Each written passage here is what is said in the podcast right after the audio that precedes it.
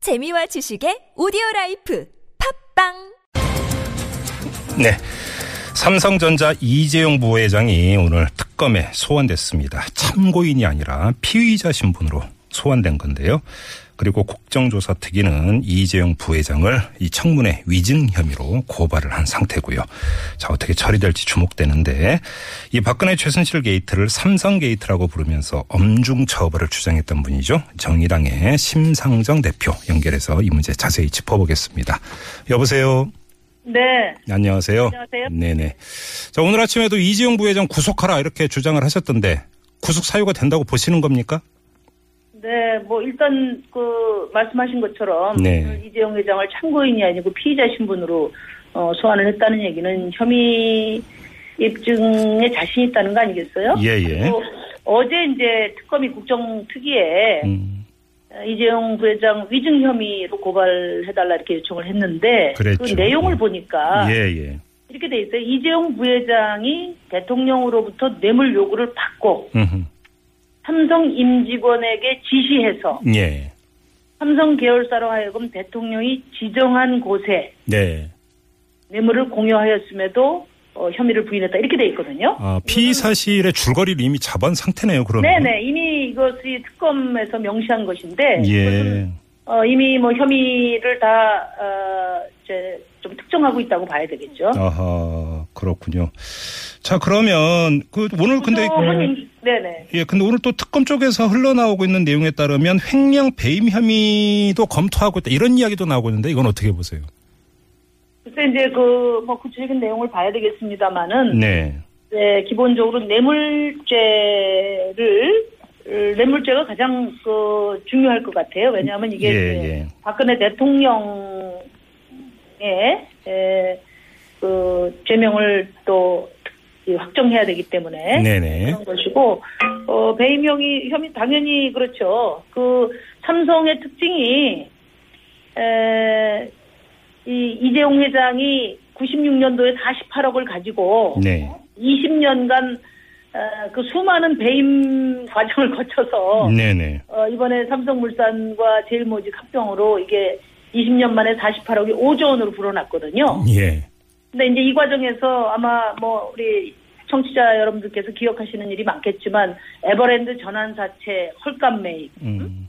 매입이라든지 또 뭐 삼성 어, 어그저 삼성물산 아니 삼성 저 저 좀 삼성 에버랜드. 전자, 아, 삼성생명, 예. 예. 삼성생명 주식 헐값 매입이라든지 또 네네. 삼성전자 아, 최대 최대 주주가 되는 과정에서 이 모든 과정이 예. 이제 에, 배임 혐의가 다 걸렸었던 거예요. 네. 이번에도 마찬가지라고 봅니다. 음. 근데 지금 삼성 쪽에서는 어떤 주장을 하고 있냐면 자기들은 공갈 협박의 피해자다. 먼저 사실상 이런 주장을 하면서 어떤 정황을 내놓고 있냐면 네. 이 합병 승인은 7월 17일에 결정이 났지만 이 최순실과 네. 약정한 220억 원이 만약에 대가성이라면 7월 25일 대통령과 두 번째 독대에서 가서야 심한 질책을 받고 내놓은 것인데 선후 관계가 지금 뒤집히지 않았느냐 이런 정황을 대고 있거든요. 이건 어떻게 읽어야 될까요? 이건 아마 이제 오늘 특검 수사에서 네. 어, 아마 정리가 되지 않겠나 이렇게 봐요. 음, 어? 왜냐하면 음.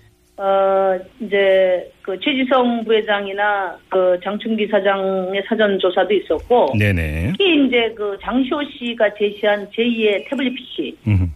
거기에는 이제 승마협회 임원하고 또 지금 삼성전자 전무가 주고받은 이메일이 많이 있다는 거 아닙니까? 예예. 네, 그 내용에서 아마 물증들이 더 추가됐을 거고요. 음. 7월 25일 날 독대를 해서 어 뭐 이렇게 저 대통령이 예, 화를 냈는데 예. 저는 뭐 어, 예상한 만큼 뭐 받지 못해서 화가 난 것 아니겠습니까? 네. 근데 그날 어, 독대한 이후에 그 이재용 부여장이 들어와서 오후 네. 바로 삼성 사장단회를 소집했어요. 예.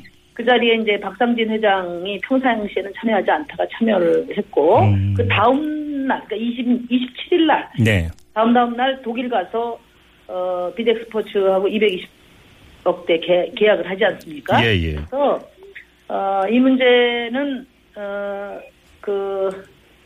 어그뭐 그 주장은 뭐, 그 피해자 코스프레는 음. 이제 이제 오늘로 끝이 아닌가 이렇게 생각합니다. 알겠습니다. 이제 그 아주 세세한 혐의 내용에 대해서는 특검에 좀 설명을 기다려 보도록 하고요. 이 점을 좀 네, 여쭤볼게요. 그러니까 많은 전문가분들이 이른바 이 박근혜 최순실 게이트에서 다시 한번 확인된 정경 유착의 고리를 끊기 위해서 네. 그 시범 케이스자 상징적인 게 바로 이재용 부회장을 어떻게 처리하느냐 이 문제다 이렇게들 규정을 하던데 네. 왜 그렇게 규정을 한다고 보세요? 어, 그러니까 우리가 삼성공화국이라는 말을 다 기억하고 있지 않습니까? 예, 예. 아까도 제가 말씀드렸지만 아, 삼성 이재용 회장의 에, 세습 과정 네.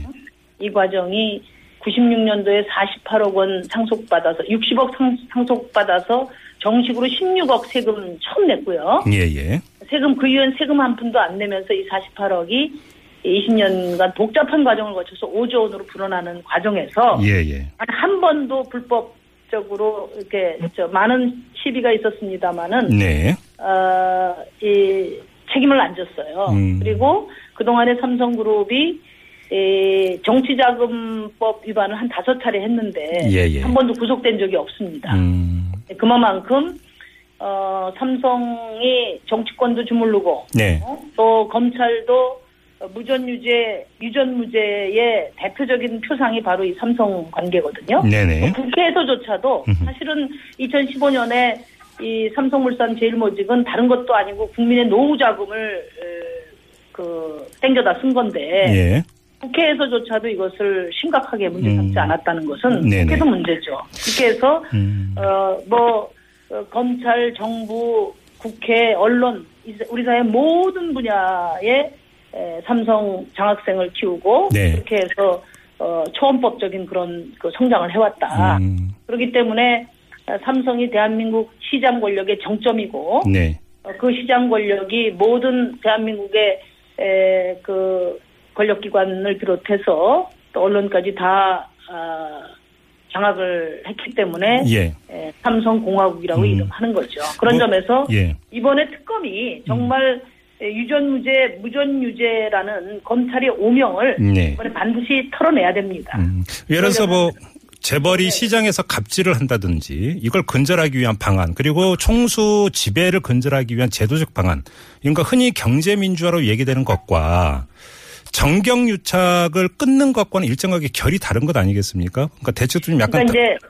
이게 과거의 개발 경제 시대에는 예, 예. 정경유착이 다- 음.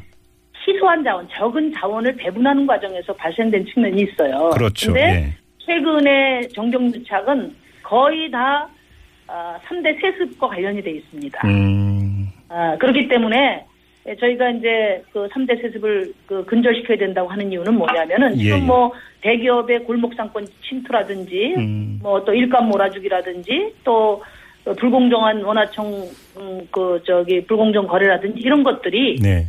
본질적으로 보면 이 다 삼세 경영과 관련이 있는 겁니다. 알겠습니다. 그래서 네. 어, 이, 이 3세 경영이 경영 음, 능력 전혀 검증되지 않은 상태에서 단지 핏줄이라는 이유로 네. 어? 경영권을 맡아서 이분들은 어, 그러니까 저 다 넘겨받아 가지고 땅 짓고 헤엄치기식의 경영만 익숙한 분들이에요. 예, 예. 지금 이제 세계적인 경제 위기 상황에서 어, 이분들에게 굴지의 대기업들을 다 맡겨가지고 과연 대한민국 경제가 제대로 되겠는가 하는 음. 점을 저는 이제 제기하는 것이고 알겠습니다. 근데 문제는 뭐냐면 이 3대 세습은 법만 법치만 살아있어도 또 권력에서 이렇게 정경유착으로 검은 돈 거래만 하지 않아도 절대 세습할 수 없는 겁니다 현행법으로도 네, 네. 그래서 이제 여러 제도 개선 경 에, 재벌 개혁을 위한 제도 개선 방안도 중요하지만은 음. 중요하지만은 무엇보다 그 전에 먼저 돼야 될 것은 네. 어, 뿌리 깊은 어, 그런 그 정경유착, 재벌을 위한 권력, 또 재벌을 위한 검찰 네, 네. 관행을 끊어내는 것이 우선돼야 된다 이렇게 봅니다. 알겠습니다. 좀 다른 얘기 좀 여쭤볼게요. 조만간 그 대선 출마 공식 선언하신다면서요. 며칠로 잡혔죠? 다음 주 지금 19, 18, 19일로 지금 예정하고 있습니다. 네. 노동, 노동 문제를 국가의 제1의제로 삼는 최초의 대통령이 되겠다. 일단 이런 그 말씀을 하셨는데 어떤 뜻이에요, 네. 이게?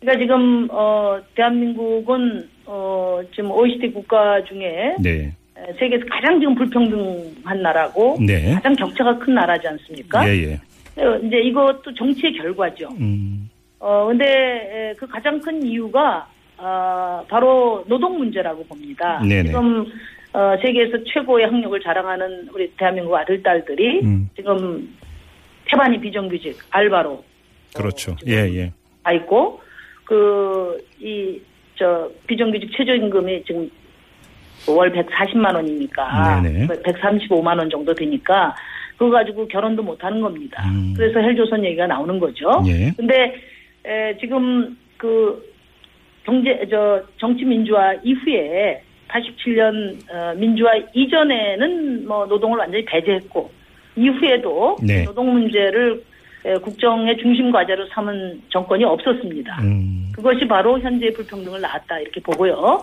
특히 이제 저성장 시대에 예를 들면 뭐 오바마나 메르켈이나 또는 하다못해 아베까지 예. 선진국의 주요 정치 지도자들이 음. 예, 경제 극복, 경제 성장을 위해서 가장 우선시하는 게 지금 최저임금 인상이고 예, 예. 어, 노동 음, 그 노동권 보장이거든요. 네. 근데 우리나라는 어, 지금 여전히 예, 노동을 배제하고 또 우선순위에서 지금 우선순위로 고려하지 않고 있습니다. 그래서 알겠습니다. 네. 진짜 양극화를 해결할 의지가 있다면 예. 노동 문제를 국정의 제일 과제로 음. 삼는 정도의 의지가 있어야 저는 부분적으로라도 개선이 가능하다. 이렇게 알겠습니다. 요 자세한 내용은 나중에 좀 따로 시간을 마련해서 좀 자세히 여쭤보았으면 하는데 이 점은 좀 오늘 좀 여쭤봐야 될 것 같아요. 결선 투표제를 계속 주장을 해오셨는데 선관위 네. 같은 경우는 이번 대선에서는 어렵다 이런 입장을 이미 내놓지 않았습니까?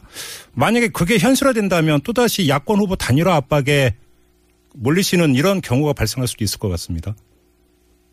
그 우선 이제 결선 투표제에 대해서 선관위가 네. 그런 유권 해석을 낸 것은 유감입니다. 예. 지역 후보의 코드에 맞춘 그런 발언이 아닌가 좀 그렇게 생각하고요. 예예. 예를 들어 짧은 대선 기간 동안에 2주간의 결선 투표제 결선 투표 기간을 둔다는 게 무리라면 네. 일주로 줄여서 하면 되거든요. 음. 그건 정치권에서 합의를 하면 된다고 봅니다. 예, 예. 그리고 어 이제 후보 단일화는 어 그는 이제 그 아주 낡은 어그 패권적 정치 행태이고 네. 국민을 위한 단일화가 아니다. 우리 음. 국민들도 네. 후보들 간에 또 예. 정치 세력 간에 에, 이, 이해관계에서 비롯된 후보 단일화는 네. 신뢰하지 않습니다. 음흠. 그래서 저는 에, 지지 세력의 요구, 정책을 바탕으로 한 네. 선진적인 연합 정치가 가능해야 된다고 보고요. 예. 그러려면 결선 투표제 도입이 필수적이다. 결선 투표제를 도입하지 않으면서 음. 예. 후보 단일화를 강요한다든지 음. 그것은 어 이제 새로운 시대적 요구에 그어저